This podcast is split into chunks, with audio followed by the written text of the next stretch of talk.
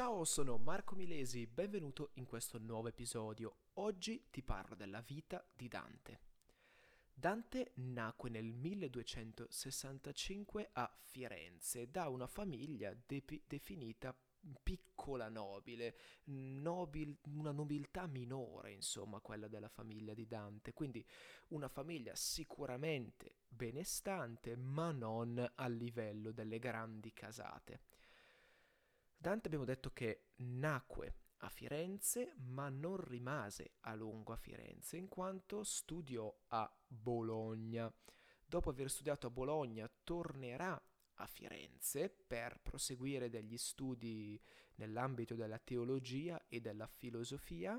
e, e, poi vedremo verrà esiliato e si dedicherà ad uno studio particolare, a delle analisi un po' strane. Ad ogni modo, pensate che a nove anni Dante ha il primo incontro con Beatrice,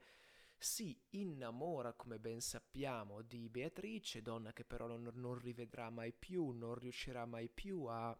eh, appunto a rivedere, non riuscirà a sposare, non riuscirà a mettersi in contatto con lei. E da quel momento in poi, quindi dai nove anni in poi, in tutti i suoi scritti dove compare una dama, una donna o qualsiasi cosa, si riferisce sempre a Beatrice, qualsiasi cosa che ovviamente c'entra con una donna, con una figura femminile.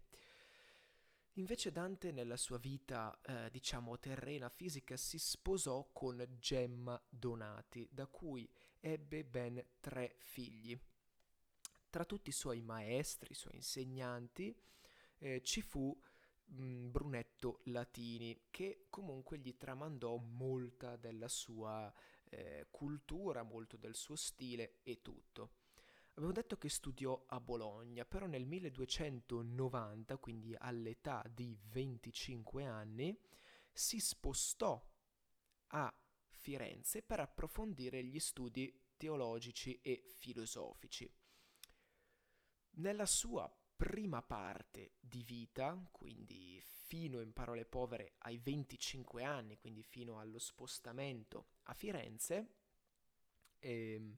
Dante aderisce alla corrente più che filosofica, alla corrente letteraria stilistica del dolce stil novo, quindi è un poeta stil novista nel, nella sua fase iniziale della vita e compone proprio in questa fase la vita nova. Successivamente, dopo essersi spostato a Firenze, sappiamo che la sua famiglia era guelfa. Eh, lui in particolare, una volta trasferito a Firenze durante una riforma, eh,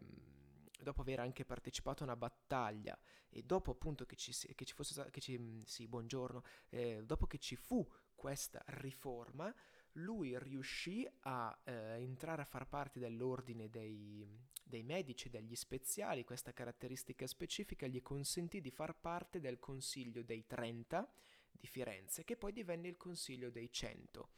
come rappresentante o comunque come membro eh, dei Guelfi Bianchi si fece eleggere priore e pensate che firmò l'esilio di alcuni altri eh, letterati come Donati e Cavalcanti.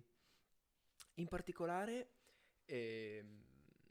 in particolare quando poi successivamente i guelfi neri che vennero inizialmente esiliati e anche donati e eh, cavalcanti poi tornarono, perché i guelfi neri tornarono, come ben sappiamo dalla storia, a Firenze eh, sotto, sotto il comando, come ben sappiamo, di Carlo di Valois e, ehm, e questi guelfi neri che ritornarono a Firenze esiliarono i guelfi bianchi e quindi anche Dante. Dopo l'esilio Dante si concentra sull'analisi del rapporto tra il latino, la lingua dei colti, e il volgare, la lingua invece del popolo, la lingua dei ceti più bassi,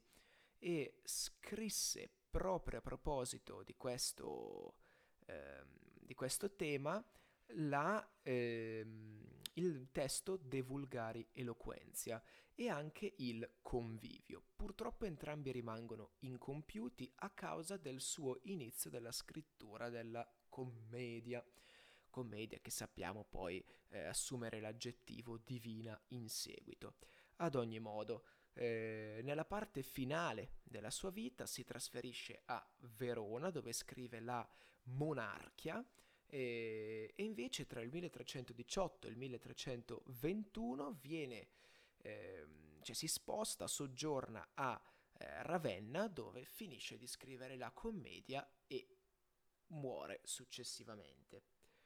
Questa era un po' la vita di Dante, le sue tappe principali, il suo orientamento politico molto importante in quanto va a scandire in modo preciso i momenti diversi della sua vita e va ad influenzarne molto le dinamiche.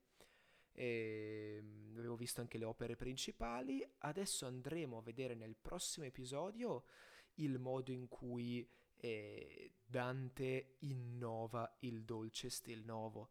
con eh, le rime, lo innova con, eh, con la vita nova e successivamente passeremo al convivio, al De Vulgari Eloquenzia, alla monarchia e infine vedremo la famosa Divina Commedia. Grazie mille per avermi ascoltato in questo episodio e ci vediamo nella prossima puntata. Ciao!